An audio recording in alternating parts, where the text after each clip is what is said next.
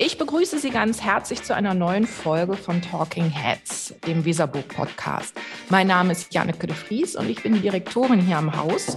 Und ich habe heute den Sammler Florian Petersmesser eingeladen, um mit ihm über seine Sammlung, seine Ansprüche an die Kunst und seine vielfältigen Aktivitäten zu sprechen. Lieber Florian, herzlich willkommen. Ja, das freut mich sehr, liebe Janneke, dass wir sprechen können und ich danke dir sehr für die Einladung zu diesem Ach, Gespräch. Das ist mir so eine Freude und ich hoffe für die Zuhörerinnen dann nachher auch. Aber ich bin ja. ziemlich sicher, dass das so sein wird. Du gehörst ja zu den vielen äh, SammlerInnen, mit denen die Weserburg sehr eng und sehr vertrauensvoll, sehr freundschaftlich, muss ich in unserem Fall auch sagen, zusammenarbeitet. Das hat eigentlich, unterbrich mich bitte, wenn ich da falsch liege, zweitausendachtzehn wirklich begonnen, denn da hat mein Vorgänger Peter Friese deine Sammlung hier am Haus umfänglich gezeigt. Ne, unter dem Titel What Paradise. Oder hat es schon früher angefangen, euer Kontakt? Nein, der Kontakt ist tatsächlich, im Jahr zweitausendsiebzehn oder so etwas hat er sich angebahnt. Und ich bin dann in Kontakt gewesen mit Peter Friese und Ingo Klaus. Und über einen längeren Zeitraum haben wir das natürlich dann vorbereitet, diese Ausstellung, um uns erst einmal kennenzulernen und meine Sammlung kennenzulernen. Und es dann tatsächlich der Kontakt, die, der intensive Kontakt hat sich tatsächlich zweitausendachtzehn mit der Ausstellung What Paradise ergeben, in der Tat. Genau, aber das war es ja dann noch nicht, Gott sei Dank, von unserer Seite aus jedenfalls. Seither ist es wirklich so, dass Arbeiten aus deiner Sammlung ein ganz wesentlicher Bestandteil unseres, ja, wie soll ich es umschreiben, seriellen Ausstellungsformates, so nennen wir es immer hier im Haus, so wie wir sind, ist. Also in diesem Ausstellungsformat bringen wir im Haus ja Themenareale zu unterschiedlichen Fragestellungen zusammen und da sind eben viele Arbeiten aus deiner Sammlung immer wieder, gerade im Be- äh, Bereich der gesellschaftskritischen Positionen, wirklich nicht mehr wegzudenken. Deswegen bin ich äh, sehr neugierig auf unser Gespräch gleich. Aber lass uns mhm. mal ganz klassisch am Anfang starten. Ich stelle jetzt die Frage, die dir schon hundertmal gestellt worden ist, aber trotzdem finde ich sie wichtig. Wie bist du denn zur Kunst gekommen? Und insbesondere zur zeitgenössischen Kunst? Tja, ja, die Frage wird mir oft gestellt. Im Grunde genommen ist es so, dass ich als Unternehmer und klassischer Betriebswirt mir das, sage ich mal, das Sammeln ja nun gerade nicht unbedingt so in die Wiege gelegt worden ist. Irgendwie hat es sich aber ergeben, dass ich mich sehr früh schon als, als Jugendlicher immer mit Kunst und vor allen Dingen auch mit Gegenwartskunst beschäftigt habe. Das ist natürlich ein Vorteil, wenn man im Rheinland lebt, weil wir hier natürlich eine große Dichte auf der einen Seite an Museen haben, auf der anderen Seite aber auch zum Beispiel natürlich die Art Cologne immer hier ein präsentes äh, Ereignis gewesen ist. Im Grunde genommen ist aber der Grundstein gelegt worden durch meine, die Kunsterziehung in der Schule. Ich hatte Ach, eine ganz wirklich? Tatsächlich, ja. Und ich hatte, hatte eine ausgezeichnete Kunstlehrerin, äh, eine etwas ähm, exzentrische Person, möchte ich mal sagen, die uns von Anfang an im Kunstunterricht auf gegenwartsbezogene Strömungen in der Kunst aufmerksam gemacht hat. Mit ihr sind wir zur Documenta gefahren, wir sind zu Pina Bausch nach Wuppertal gefahren, wir sind selbstverständlich in die Kunsthalle Nordrhein-Westfalen in Düsseldorf gefahren. Und sie hat immer großen Wert darauf gelegt, uns eben mit ganz zeitgenössischer Kunst zu konfrontieren und uns diese nahe zu bringen. Sodass zum Beispiel, ich erinnere mich bei der Documenta, bei der wir gewesen sind, das muss Anfang der achtziger gewesen sein, wo diese Installationen von Beuys gewesen sind, wo der, äh, die, die Zarenkrone umgegossen worden ist, die Aktion von Beuys mit den Eichen. Das hat sie uns alles nahegebracht, sodass wir, oder die, oder die, die Oxidation Paintings von, von Andy Warhol. Das ist für uns, also im Kunstunterricht für die interessierten SchülerInnen, ist das ein ganz wichtiger Punkt gewesen, um von sehr früh an im Grunde genommen die Angst vor Gegenwartskunst zu verlieren, eine Herangehensweise zu finden, Türen aufzumachen im Grunde genommen. So, das ist für mich dann ein fast logisches Weitermachen gewesen ist, dass ich dann in meinem fortschreitenden Älterwerden mich immer wieder mit, mit Galerien der Gegenwartskunst beschäftigt habe, mit KünstlerInnen, mit Positionen, die also dann immer gegenwartsbezogen sind, weil ich von Anfang an die Scheu genommen bekommen habe, mich eben mit auch wirklich zum Beispiel, damals war das ja mit Beuys, wirklich war das ja, war das ja also eine wirklich gesellschaftspolitische Diskussion mhm. und für uns war das ganz normal. Also für uns war das wirklich ganz normal. Und ich habe interessanterweise bis heute Kontakt mit meiner äh, damaligen Kunstlehrerin, weil sie auch, ähm, die kommt aus Mönchengladbach und ist im Freundeskreis auch vom Abteiberg. Da bin ich natürlich auch. Und wir treffen uns dann immer wieder bei Susanne Titz und freuen uns, wenn wir uns wiedersehen. Und ach, wie toll. Äh, das ist ganz, ganz, ganz schön, muss ich sagen. Ja. Da bin ich also ganz neidisch, wenn ich das ja. höre, muss ich sagen. Aber es ist eben auch insofern nochmal sehr schön zu hören, weil das natürlich das bestätigt, was wir an den Museen natürlich auch immer wieder äh, bedenken müssen, da, wie wichtig das ist, wirklich die Kinder, die Schulkinder, die Schulklassen in die Häuser hineinzubekommen und diese Schwellenangst von vornherein abzubauen, weil ich meine, das ist ja natürlich schön im Rheinland aufzubauen mit der Art Cologne, aber äh, wenn du dabei nicht an die Hand geführt genommen wirst, um da herangeführt zu werden, dann kann die Art Cologne halt tausendmal stattfinden und es interessiert dich als Kind und Jugendlicher und junger Erwachsener eben nicht eine Sekunde. Also nee, man muss die Heranführung haben. Und als ich zur Schule gegangen bin, machte gerade äh, das äh, Museum Abteiberg auf. Das war damals ja. ja frisch. Es war damals auch ein spektakulärer von vielen Museumsbauten, die in der Zeit eröffnet haben, ja auch. Das war Anfang der achtziger Jahre. Mhm. Und wir haben und wir sind da ganz oft hingegangen. Und wir haben, ich habe wirklich das Glück gehabt, dort eine gute Anleitung gehabt zu haben, die tatsächlich mir diese Ängste, die, die oder diese, wie soll ich sagen, ja, diese Verstörung genommen hat. Und das hat mit Sicherheit auch etwas dazu beigetragen oder ganz wesentlich dazu beigetragen, dass ich in meinem Sammeln auch durchaus so einen, ich sage mal, einen vermittelnden Punkt drin sehe, im Sinne von, wenn man diese Dinge schon sammelt, dann muss auch darüber gesprochen werden, dann müssen sie in Austausch mit BesucherInnen kommen, weil erst dann kommt natürlich die Kunst ans Leben und dann kommt es überhaupt zu dem Austausch, der notwendig ist, damit die Wirkkraft auch tatsächlich sich entwickeln kann. Und ich denke, dass dieses bereits tatsächlich bei meinem Kunstunterricht schon da die, die, die Grund, der Grundstein dafür gelegt worden ist. Toll, super. Aber es hat dich dann doch nicht so angefixt, dass du es dann beruflich machen wolltest. Ich habe eine Zeit lang darüber nachgedacht, tatsächlich Kunstgeschichte oder Literaturwissenschaften zu studieren, habe mich dann aber dazu entschieden, doch ein betriebswirtschaftliches internationales Studium aufzunehmen, weil ich dann das Familienunternehmen hier in Viersen äh, übernommen habe, wo ich bis heute tätig bin. Ja, und hast dann eben ein anderes Vehikel für deine ganz nahe Arbeit mit Kunst eben gefunden. Aber so Nähe und Interesse für die zeitgenössische Kunst bedeutet ja eigentlich noch gar nicht unbedingt, dass man die Arbeiten dann auch besitzen muss. Was war denn dann der Antrieb, wirklich die erste Arbeit zu kaufen, was besitzen zu wollen, herzugeben? Ja, das ist, äh, ich sage immer, ich glaube, in jedem Sammler gibt es verschiedene neurotische Persönlichkeitsstrukturen, die dazu führen, dass der Jäger und Sammler in einer mehr oder weniger ausgeprägten Form zum Ausbruch kommt.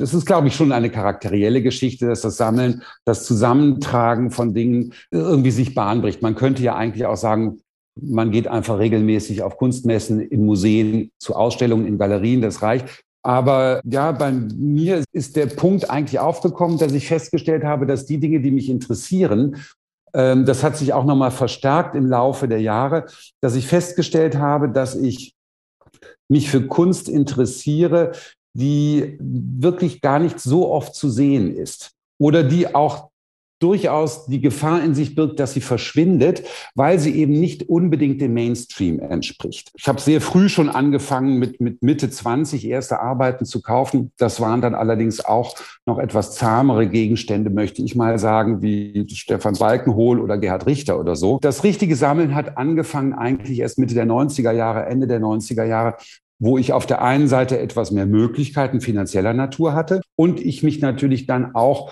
einfach sehr viel intensiver mit dem Kunstgeschehen beschäftigt habe, und zwar inhaltlicher Natur, die gesellschaftlich, äh, gesellschaftspolitisch ausgerichtet ist, soziologische Aspekte aufnimmt, psychologische Aspekte aufnimmt. Irgendwann fängt man an zu sammeln oder habe ich angefangen zu sammeln, weil ich gemerkt habe, es macht sehr viel Sinn, bestimmte Positionen zusammenzubringen, in einen Sinnzusammenhang zu bringen, der sehr durch meine eigene, sehr egozentrisch gesagt, durch meine eigene Brille geprägt ist.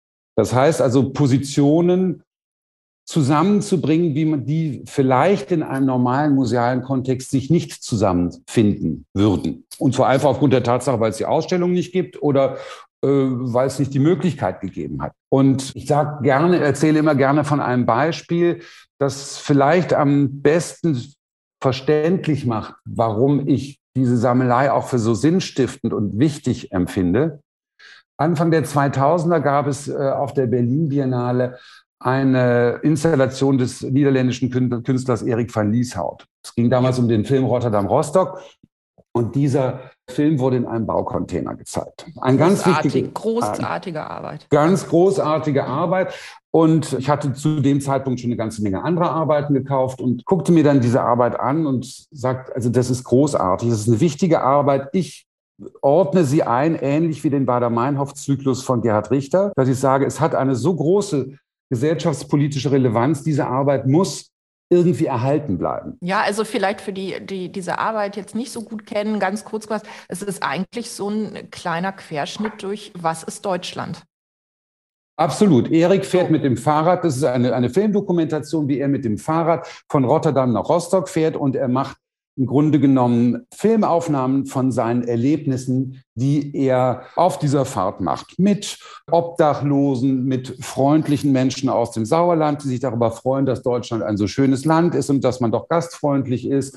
Neonazis, also ein Gesellschaftsbild im Grunde genommen, was er so en passant im Grunde genommen auf seiner Reise durch Deutschland. Genau, das eben nicht ein kalkuliertes Bild ist, sondern das ist ihm geschehen. Genau. Auf seiner Fahrt, ne? Das Richtig. Ist ja auch wichtig, dass er nicht vorgefasst, dass er jetzt irgendwie mit Neonazis ins Gespräch kommt, sondern es ja. ist ihm tatsächlich so begegnet auf seiner Fahrt. Genau. Und ja. dieser Film hat mich damals unglaublich beeindruckt, aber er hatte den Nachteil, diese ganze Installation, das war nämlich in einem Baucontainer präsentiert. Man musste also in einen Baucontainer reinkriechen, um sich dann dort auf engen Bänken diesen tollen Film anzuschauen. Dann rief ich die Galeristin an, das war die Stella Lohaus damals noch in Antwerpen, und habe gesagt, Stella, das ist alles schön und gut, ich sammle wirklich schon krauses Zeug, aber einen Baucontainer stelle ich mir nicht hin. Das geht zu weit. Und habe dann ähm, in Abstimmung mit dem Künstler und ihr, tatsächlich hat Erik dann eine andere Präsentationsform entwickelt. Das, die wird, diese Arbeit wird jetzt in, einen, in einer Art Holzeinbau, in einer Installation gezeigt, wo ein Biertisch drin ist. Also das heißt, es ist jetzt auf jeden Fall eine Präsentationsmöglichkeit, die in einem Museum und aber auch zum Beispiel fast im privaten Raum, wenn man etwas groß genügende Räume hat, gezeigt werden kann. Und das ist ein Punkt, hätte ich damals nicht die so insistierend gesagt, es muss eine andere Präsentationsform gefunden werden. Glaube ich, wäre es schwierig gewesen, Institutionen zu finden, die gesagt hätten, wir stellen uns hier einen Container hin. Ich habe gesagt, ich kaufe diese Arbeit, ich will diese Arbeit unbedingt in meiner Sammlung haben, weil sie so wichtig ist für Deutschland, für die Momentaufnahme eines äh, gesellschaftspolitisch relevanten Spots, möchte ich mal sagen. Und ähm, so ist es dann dazu gekommen. Und das ist der Grund, warum ich diese Arbeit gekauft habe und sagte, ich will sie auch erhalten, damit sie nicht verloren geht, innerhalb eines absolut notwendigen gesellschaftlichen Diskurses. Und ähm, die Arbeit wird sehr oft gezeigt und sie wird auch interessanterweise immer genau in dieser Präsentationsform gezeigt. Sehr schön. Aber das zeigt eben auch, ähm, ich habe ja eben so ein bisschen, bisschen naja, äh, kitzelig gefragt, warum muss man denn Kunst besitzen? Also es geht eben über, äh, eigentlich bei dir eben gar nicht, naja, schon auch ein bisschen um dieses, man möchte das nicht mehr weglassen, man mö- entscheidet sich mit bestimmten Arbeiten zu leben. Aber ich meine eben diese Installation von Lieshout ist eben ein gutes Beispiel, damit kannst du eigentlich gar nicht leben, weil man sie gar nicht permanent, äh, jedenfalls nicht im privaten Rahmen aufbauen könnte. Aber es geht schon auch um so einen ja, Rettungsaspekt, um missionarischen Charakter, sag ich mal, oder?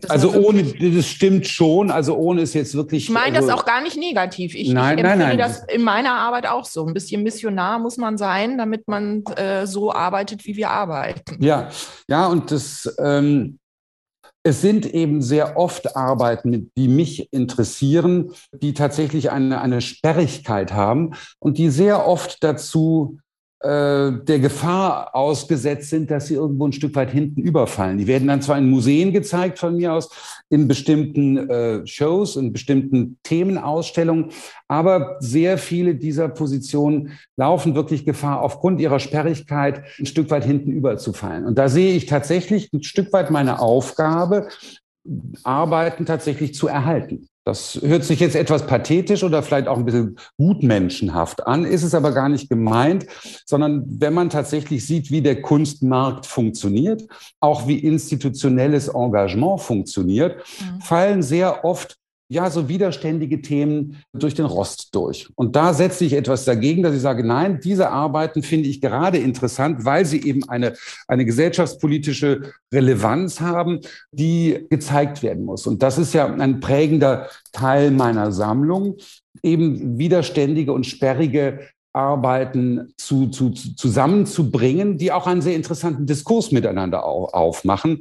Zum Beispiel, wenn man eine Arbeit von Jon Bock neben einer Arbeit von Erik van Lieshout setzt, beides sehr, sehr unterschiedliche Positionen natürlich, aber es gibt da trotzdem natürlich auch einen psychologischen Faden, der sie miteinander verbindet.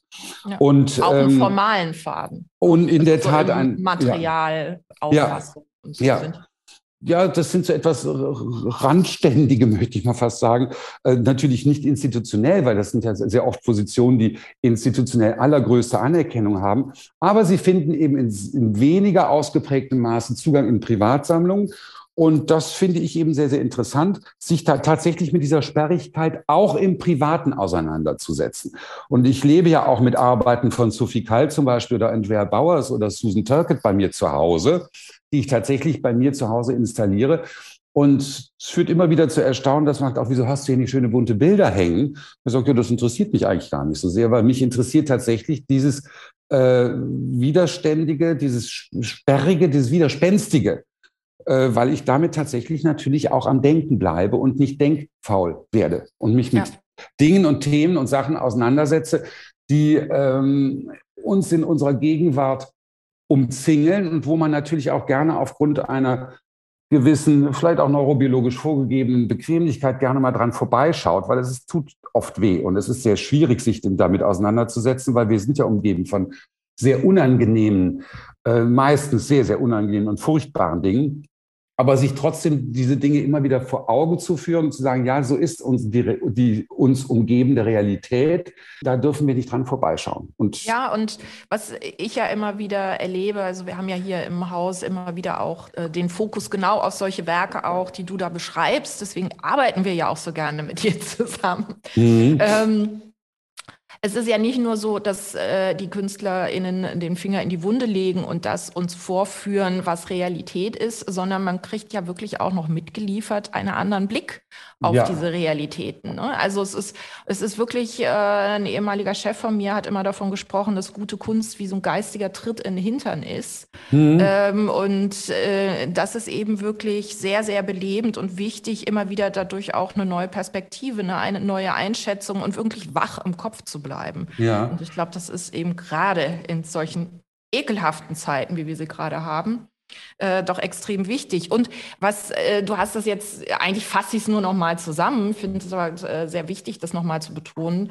Es geht eben nicht nur darum, dass du damit lebst, mit diesen Positionen, auch wenn man sich natürlich, ich kann das sehr nachvollziehen, dass man natürlich sich damit auch umgibt mit manchen Sachen, aber du hast ja deutlich, deutlich, deutlich mehr Arbeiten als du. In, ich, ich war bei dir noch nicht zu Hause, aber so groß kann dein Zuhause gar nicht sein, Nein. dass du all deine Arbeiten unterkriegen Nein. könntest. Nein. Sondern es ist ja wirklich, du lebst das ja auch, dass du sagst, ich möchte gerne diesen Arbeiten eine Plattform geben, ich möchte verhindern, dass sie hinten runterfallen, weil du bist ja wirklich unglaublich offen in der Bereitschaft, diese Arbeiten dann der Öffentlichkeit auch zur Verfügung zu stellen.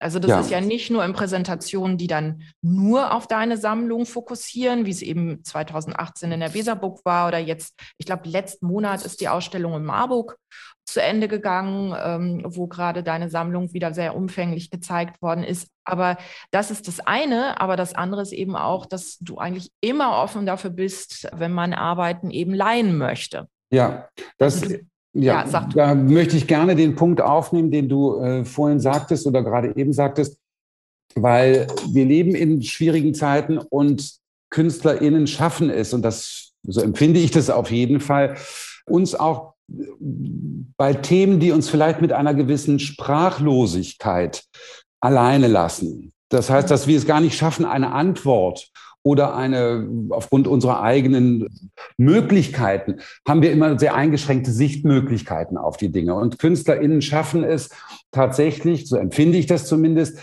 nicht nur andere Sichtweisen aufzumachen, sondern es ist ja auch ein Angebot, anders auf Dinge schauen zu können, vielleicht sogar auch Lösungsansätze zu finden, die man selber nicht in der Lage gewesen ist zu finden. Oder und bestimmte Fragestellungen erstmal anzunehmen. Also vollkommen richtig, ja. Das Ganz ist ja auch schon ein wichtiger Schritt. Ja. Ja, vollkommen richtig, von der, von der richtigen Fragestellung bis hin zu einer Herangehensweise, die einem selber erstmal gar nicht bekannt gewesen ist, um sich dann tatsächlich vielleicht durch eine andere Sichtweise, eine Lösungsmöglichkeit, eine Antwortmöglichkeit annähern zu können. Und aufgrund dieser Tatsache ist es eben aus meiner Sicht so unbedingt zwingend notwendig, dass diese Arbeiten hier nicht bei mir auf dem Lager stehen oder nur bei mir an der Wand hängen oder rumstehen, sondern tatsächlich im Austausch mit Publikum kommen, weil BesucherInnen können ja nur dann auch tatsächlich von diesen Arbeiten profitieren im wahrsten Sinne des Wortes, wenn man davon ausgeht, dass eben Fragestellungen und Sichtweisen, äh, andere Blickachsen ermöglicht werden, wenn sie die Arbeiten auch erleben können. Und deswegen ist es äh, für mich so wichtig, tatsächlich in den Ausstellungsbetrieb hineinzugehen und zu sagen, ich leihe die Arbeiten natürlich gerne aus, weil erst dann entfalten sie ihre sinnhafte Wirkkraft. Und ähm, deswegen mache ich nicht nur gerne Ausstellungen mit meiner Sammlung alleine. Das ist, wäre ja auch dann, ist dann oft auch nur tatsächlich eventuell eine Nabelschau, sondern auch gerade dann eben bei euch im Museum Weserburg, wo ein Kontakt unterschiedlichster Arbeiten, unterschiedlichster Positionen ermöglicht wird, den ich in meiner, im Rahmen meiner Sammlung überhaupt gar nicht leisten kann. Und umso schöner ist es dann natürlich, wenn Arbeiten ja in Kontakt, in Dialog treten mit Arbeiten, die also aus anderen Sammlungen kommen, die von anderen Positionen erschaffen worden sind, dann entwickelt sich tatsächlich eine neue Wirkkraft. Und deswegen macht es so viel Freude, auch diese Arbeiten natürlich tatsächlich in die Öffentlichkeit wieder zurückzugeben. Weil es ist kein Luxusthema, was ich hier habe, sondern es ist tatsächlich ein gesellschaftspolitischer Auftrag, den ich mit meinem Sammeln in Verbindung gesehen habe. haben möchte. Ja, also mit den Arbeiten, die du sammelst, ist das definitiv so. Also ja. wär, vielleicht, wenn du bei, bei Gerhard Richter und, äh, und Balkenhol geblieben wärest, wäre das vielleicht noch gar nicht so ein Thema, aber mit, so, äh, mit den Positionen, die du äh, sammelst, die sich immer wieder zu gesellschaftlichen Fragen wirklich äußern, sehr widerständig und, und sehr mutig auch, verschiedene Themen angehen, da ist das eben auf jeden Fall so, dass es extrem wichtig ist, dass diese Arbeiten in der Öffentlichkeit zu sehen sind. Und du hast vorhin davon gesprochen, dass du dich in den Kunstbetrieb hineinbegibst. Das tust du eben auf ganz viele verschiedene Versionen. Einmal, indem deine Sammlung zugänglich ist, dass man sie ausleihen kann für Häuser wie, wie jetzt die Weserburg und viele andere. Aber du bist auch im Board, im Vorstand von einigen Museen und engagierst dich da, was ja auch extrem wichtig ist. Du bist Teil eines Sammlerkollektivs, nämlich des Art As Collectors Collective. Da habt ihr euch zu viert zusammengetan unter diesem Namen. Und die Sammlungen, die vier einzelnen Sammlungen verschwimmen, eigentlich verschwinden eigentlich hinter diesem Überbegriff Art As Collectors Collective. Was war denn da die Motivation? Die Motivation ist gewesen, Kunst zugänglich zu machen. Um es ganz einfach zu sagen, große, bedeutende SammlerInnen, die also auch, um es mal einfach zu sagen, die Möglichkeit haben, ihre Sammlungen und die Inhalte der Sammlungen sichtbar zu machen. Also Beispiel zum Beispiel Julia Stoschek hatte gerade an diesem Wochenende fünfzehnjähriges Jubiläum ihrer Sammlung hier in Düsseldorf. Das heißt, Julia hat Möglichkeiten, ihre, Sammlertät, ihre Sammlungstätigkeit in zwei Museen, nämlich in Berlin und Düsseldorf, zu präsentieren. Das haben also ihren viele, eigenen. Ihren, also genau, ihren also. eigenen Museumsbestand mhm. im Grunde genommen in zwei Häusern zu präsentieren. Harald Falkenbergs Sammlung ist in einem eigenen Museum in Hamburg zu sehen, Boros auch gleichermaßen. Es gibt aber ja eine Vielzahl von SammlerInnen, die so ähm, im kleineren Bereich tätig sind, die deswegen aber ja nicht minder gute Arbeit leisten mit ihrer Sammeltätigkeit. Und deswegen haben wir uns zusammengetan im Sinne von eins und eins ist nicht zwei, sondern ist in diesem Fall dann drei oder in diesem Fall ist nicht, sind nicht vier SammlerInnen gemeinsam nur vier Teilsammlungen, sondern tatsächlich etwas Größeres, was sich dann zusammengibt und durch dieses L'unité fait la force, möchte ich mal sagen, diese Zusammenführung der Kräfte haben wir natürlich auch andere Möglichkeiten, Ausstellungen zu machen, aber auch natürlich durch eine gemeinsame Datenbank, die wir haben, die KuratorInnen zugänglich gemacht wird, diese Bestände zugänglich zu machen für Museen, für Ausstellungsmacher, aber natürlich auch für eigene Ausstellungsprojekte, die wir damit machen können. Das ist das eine. Und zum anderen ist auch da wieder die Zusammenführung auch der rein praktischen Mittel, dass wir sehr gezielt KünstlerInnen in ihrer Arbeit unterstützen können. Durch Kataloge zum Beispiel, durch Ausstellungsprojekte, wie auch immer. Das heißt, es ist auf der einen Seite die Zusammenführung von Mitteln und von, von Material, von Sammlungsmaterial, um damit leichter an die Öffentlichkeit treten zu können, verbunden mit einer ganz starken, unterstützenden Wirkung für KünstlerInnen, um da tatsächlich junge Positionen ein Showcase zu bieten, der es sonst vielleicht institutionell noch nicht in dieser Form gibt. Mhm. Und funktioniert wunderbar, kann ich mal aus meiner Perspektive. Das höre ich gerne, ja. Von Museumsseite ja. sagen. Und dann ist aber, äh, gibt es noch etwas, eigentlich erst, wenn ich das richtig einschätze, seit ein paar Jahren eine Aktivität von dir, wie du noch anders, noch tiefer in den Kunstbetrieb hineingehst, nämlich du kuratierst auch durchaus selber. Wobei ich das sehr interessant finde, dass die Ausstellung deiner Sammlung, die hast du anderen überlassen zu kuratieren, was ich sehr gesund finde übrigens. Ja. Und, aber es gibt zum Beispiel, lass mal schauen, Ach genau, zweitausendneunzehn in der Van Horn Galerie hast du zusammen mit Daniela Steinfeld die wunderschöne Ausstellung, nee, wunderschön trifft es nicht, die hervorragende Ausstellung Fuck Your Fear, auch wunderbarer Titel, ja. kuratierst. Und neunzehnhunderteinundzwanzig haben du und Linda Peitz die Ausstellung im Museum Kunstpalast Empört euch, Art in Times of Social Anger kuratiert. Magst du dazu was sagen? Wie kam es zum Selbstkuratieren? Ja, zum Selbstkuratieren ist es gekommen, dass ich eingeladen worden bin, um es einfach zu sagen. Ach so. Okay. Und zwar auf der Basis von Ausstellungsaktivitäten, die ich im Vorfeld hatte. Das war unter anderem zum Beispiel sehr, sehr wichtig in diesem Zusammenhang, die Ausstellung in Bremen bei euch an der Weserburg, aber auch eine Ausstellung, die ich auf Einladung, eine Ausstellung meiner Sammlung auf Einladung der Galerien von der Spinnerei in Leipzig, hatte ich eine große Ausstellung mit Arbeiten nur aus meiner Sammlung. Und diese beiden Ausstellungen im Grunde genommen sind der Grund gewesen, dass ich eben zum Beispiel von Daniela Steinfeld oder später von Felix Krämer vom Kunstpalast angesprochen worden bin. Beide im Grunde genommen auf, auf Basis dessen, was sie gesehen haben, was das Interesse meiner Sammlung ist, im Sinne von, schau, da sind doch so sperrige, interessante Themen, die aufgeworfen werden. Macht es nicht Sinn, den Florian zu fragen, ob er nicht äh, etwas mit oder kuratieren möchte, eben auch in der Galerie oder im Museum halt. Diese Ausstellung im, im Kunstpalast ist natürlich dann schon auch ein großer Brocken gewesen. Auch ja. da habe ich dann Linda Peitz gerne dazu genommen, im Sinne von, das traue ich mir alleine nicht zu, weil es der Austausch, der andere Blick einfach dringend notwendig ist, um tatsächlich etwas abzuliefern, was dann hinterher auch Substanz und, und, und, und Glaubwürdigkeit hat.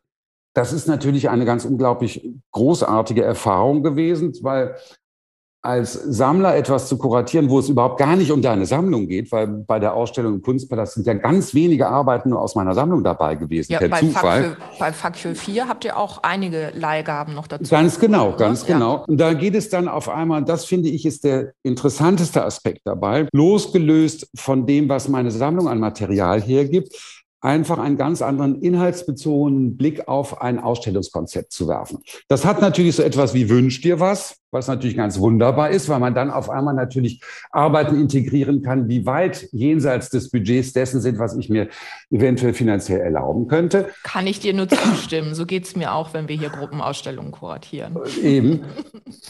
Aber das ist dann eben etwas ganz anderes, in einer sehr konzentrierten Form auf den Inhalt einer Ausstellung zu schauen und zu sagen, okay, viele Positionen stehen einem dann schon vor Augen, die man sich vorstellen könnte, in eine solche Ausstellung zu integrieren. Aber wenn man dann, wie bei Empört euch, äh, auch äh, sehr tagesaktuelle Themen aufnehmen möchte und muss, selbstverständlich, auch wie zum Beispiel die ganze Black Lives Matter-Geschichte, die uns wirklich mitten in die Ausstellungsvorbereitung hineingeregnet ist, dann fängt man auf einmal an, natürlich sehr, sehr intensiv sich noch einmal in einer ganz anderen Art und Weise mit künstlerischen Positionen zu beschäftigen, die eben solche sehr tagesaktuellen Themen aufnehmen Und dann muss man sich eben auf die Suche machen. Und das ist das Interessante dabei, dass es eben dann gar nichts mehr mit Sammeln zu tun hat, sondern eine rein inhaltliche Aus- Ausrichtung hat, wo wirklich sehr hart besprochen werden muss mit der äh, Kollegin dann dabei halt, welche Positionen könnten passen, welche Positionen passen nicht.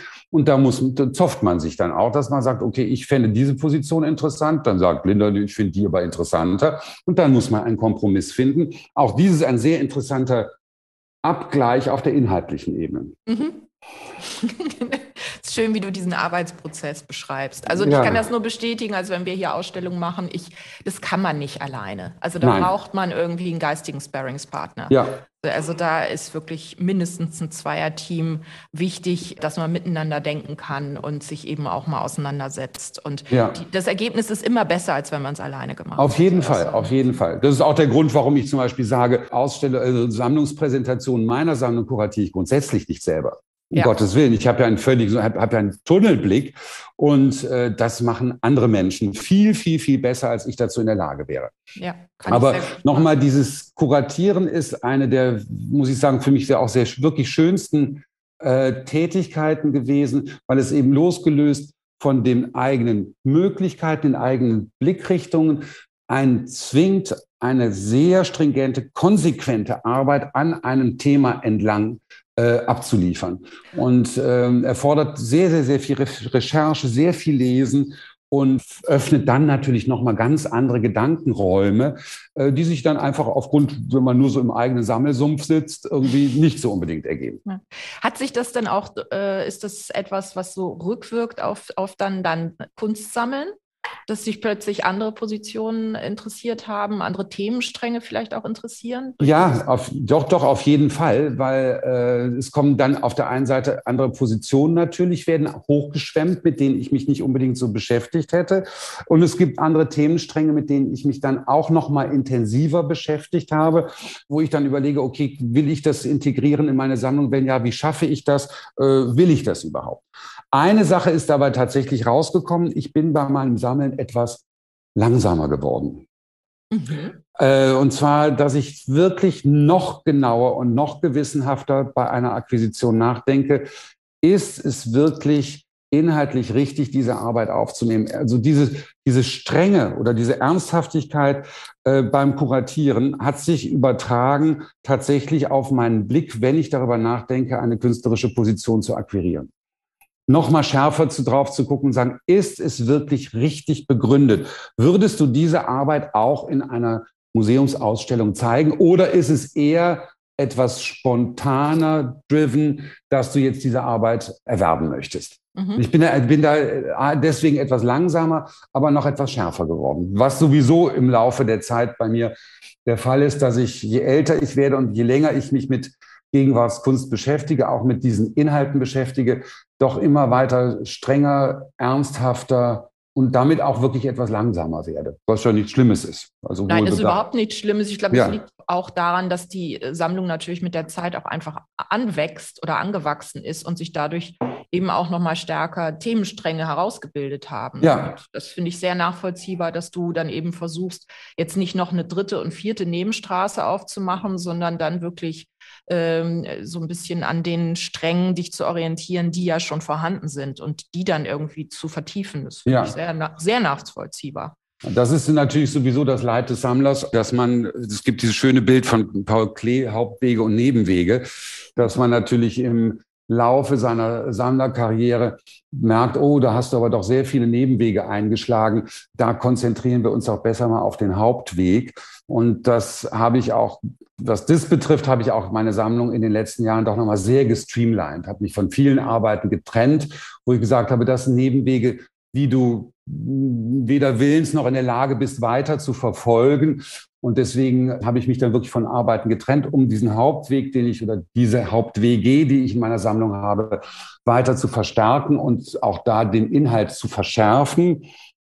Und ich habe vor allen Dingen auch eines, das hängt auch durchaus mit dem Kuratieren zusammen, ist in den letzten Jahren gemerkt, dass ich sehr, sehr, sehr viel stärker auf ganz, ganz junge, gegenwärtige Positionen komme, weil ich dann natürlich auch schon festgestellt habe, dass eine ganze Menge der Kernpositionen, die ich in meiner Sammlung habe, ja eher Gleichaltrige KünstlerInnen sind oder auch durchaus etwas älter, etwas jünger, aber im Grunde genommen natürlich im Schwerpunkt ähnlich alt sind, so wie ich mit, mit Ende fünfzig. Und es macht mir jetzt sehr, sehr, sehr viel Freude, mich mit nochmal neu ganz, ganz, ganz jungen Positionen zu beschäftigen, weil man damit natürlich noch einmal die Möglichkeit bekommt, sich auch da wieder auf andere Sichtweisen einzulassen, einlassen zu müssen, die ich natürlich aufgrund meines Alters einfach rein aufgrund des Alters nicht habe. Das heißt, Sichtweisen, ob es um Aspekte von Digitalisierung geht, Blick auf Sexualität zum Beispiel, Blick auf mediale Wirklichkeit, das haben natürlich jüngere KünstlerInnen oder junge KünstlerInnen jetzt, haben da natürlich eine ganz andere Umgehensweise damit. Diese ganze Post-Internet-Generation, ja, die arbeiten natürlich anders, auch alleine medial. Da lernt man sehr, sehr viel und da, das macht sehr viel Spaß, sich mit diesen ganz neuen Sichtweisen zu beschäftigen. Und zum Beispiel Henrike Naumann gehört dazu, die natürlich eine ganz wichtige Position so einer von gesellschaftspolitischer Relevanz ist. Aber zum Beispiel auch Chris Lemsalu, eine ganz großartige Künstlerin aus, aus dem Baltikum, die einfach spannend ist. Sophia Süßmilch als eine wirklich sehr exzentrische äh, Künstlerin, die performativ äh, arbeitet, auch mit, mit ähm, auch Malerei macht und Fotos, ja. äh, Fotoarbeiten macht. Sehr, sehr, sehr spannend. Oder auch ähm, natürlich einige queere Positionen wie Alexander Basil oder Murat Öhn. Das sind alles ganz junge Positionen, die es mir ermöglichen, einen, einen Blick in eine Generation zu werfen, den ich so auf keinen Fall haben könnte. Vielleicht durch Literatur noch oder vielleicht durch Theater auch noch, aber so jung, wie diese KünstlerInnen sind, ist das schon wirklich das Frischeste, was man an Sichtweisen haben kann, wo man sehr, sehr, sehr viel von lernt. Ja, das ist das eine. Und das andere finde ich eben auch das Spannende, dass eben dadurch, dass dann eben, ich sag mal so, zwei Generationen vertreten sind in der Sammlung. Ich meine, die Jüngeren, die haben ja auch, die nehmen ja die Fäden auf, die auch andere, die die ältere Generation auch interessiert hat.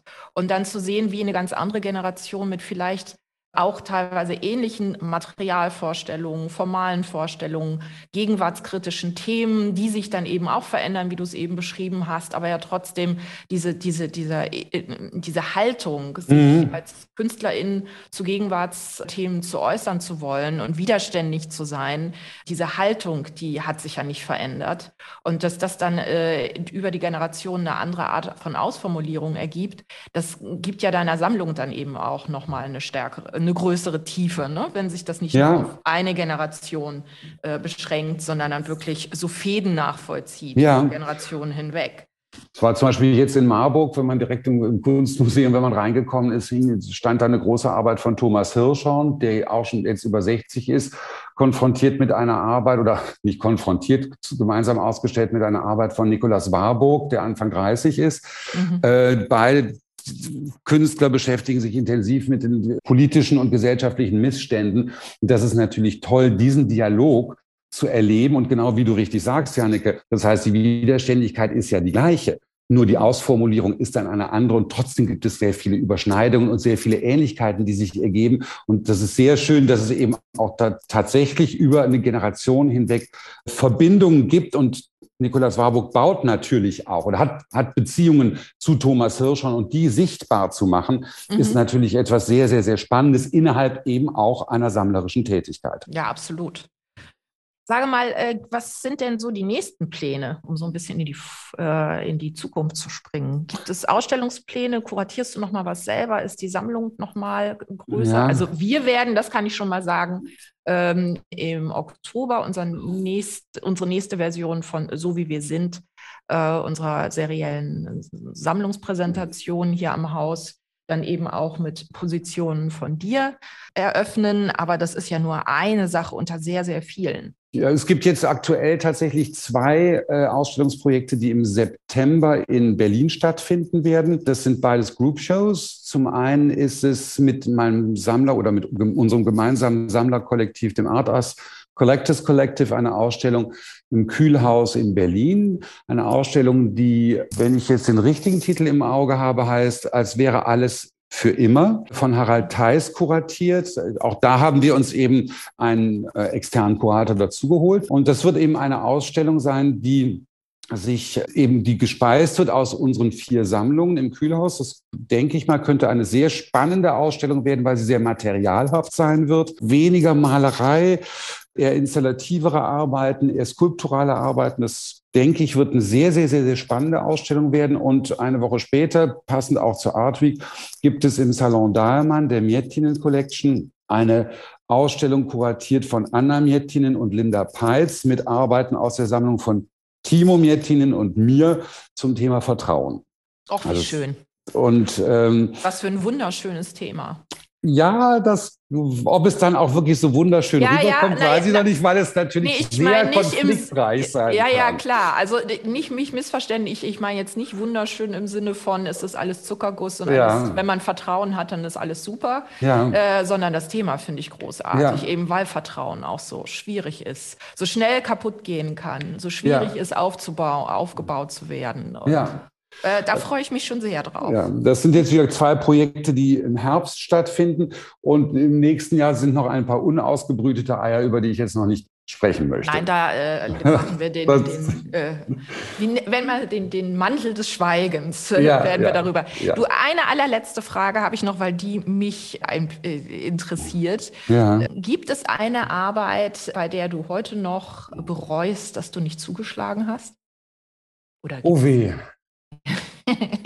Also wie so ein Stachel im Fleisch? Nein. Nein? Wie schön. Nein, ja nein. also nein, das, das, also ich habe es mir abgewöhnt. Das ist ein längerer Prozess der Reflexion gewesen, muss ich sagen. Traurig darüber zu sein, dass ich es nicht, dass ich irgendwie etwas nicht bekommen habe oder nicht geschnappt habe oder nicht, ja, zu langsam schnell genug war es, ja. Ja, ganz genau. Das, weil auf der einen Seite gibt es unendlich viele Arbeiten, die mir dabei einfallen könnten.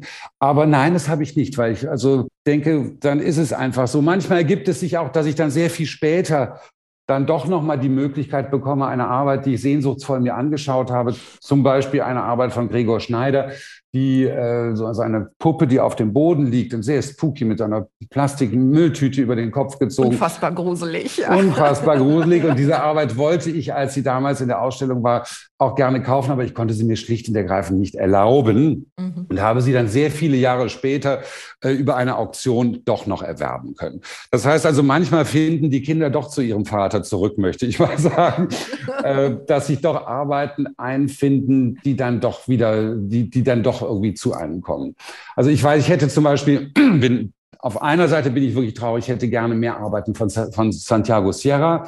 Mhm. Und äh, da habe ich tatsächlich auch die Möglichkeit verpasst, die, die Zeit verpasst, dass ich es mir erlauben kann. Und bei Monica Bonvicini ist es auch so. Das ist also auch eine Position, die ich sehr, sehr, sehr, sehr wertschätze und großartig finde. Aber das kann ich mir einfach nicht mehr, um eine Arbeit zu bekommen, die wirklich substanziell ist, das kann ich mir nicht mehr erlauben. Das ja. ist dann einfach dann out of reach und dann muss ich das einfach dann hinnehmen und ist so, wie es ist.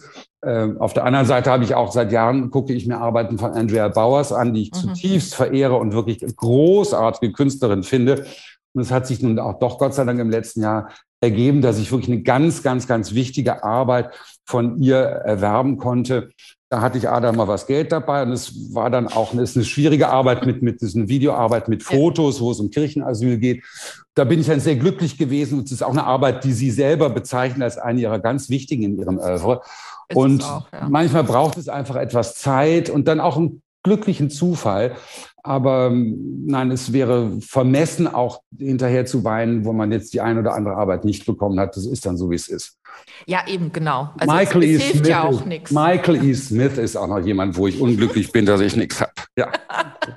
Ja, siehst du, es kommt dann doch ein bisschen. Aber es ja. ist eben auch, ich finde aber auch das äh, sehr schön, dass du erzählst, irgendwann ergibt sich, du, vielleicht ist es bei Michael E. Smith auch so, dass der dann doch irgendwann in deinen Schoß ja. fällt und ja. dann bei dir landet. Wir ja. werden, ich werde das auf jeden Fall verfolgen, aus Eigeninteresse schon. Ja. Michael E. Smith fände ich auch toll, wenn er bei dir in der Sammlung ja, wäre. Ja, das ist super, ja, ja.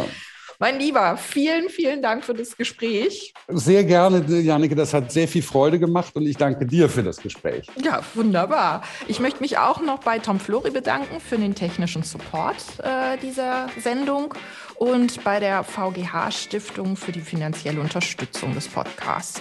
Und jetzt hoffe ich, dass wir uns bald wieder hören, wenn es wieder heißt Talking Heads, der Podcast der Weserburg. Einen schönen Tag noch und tschüss.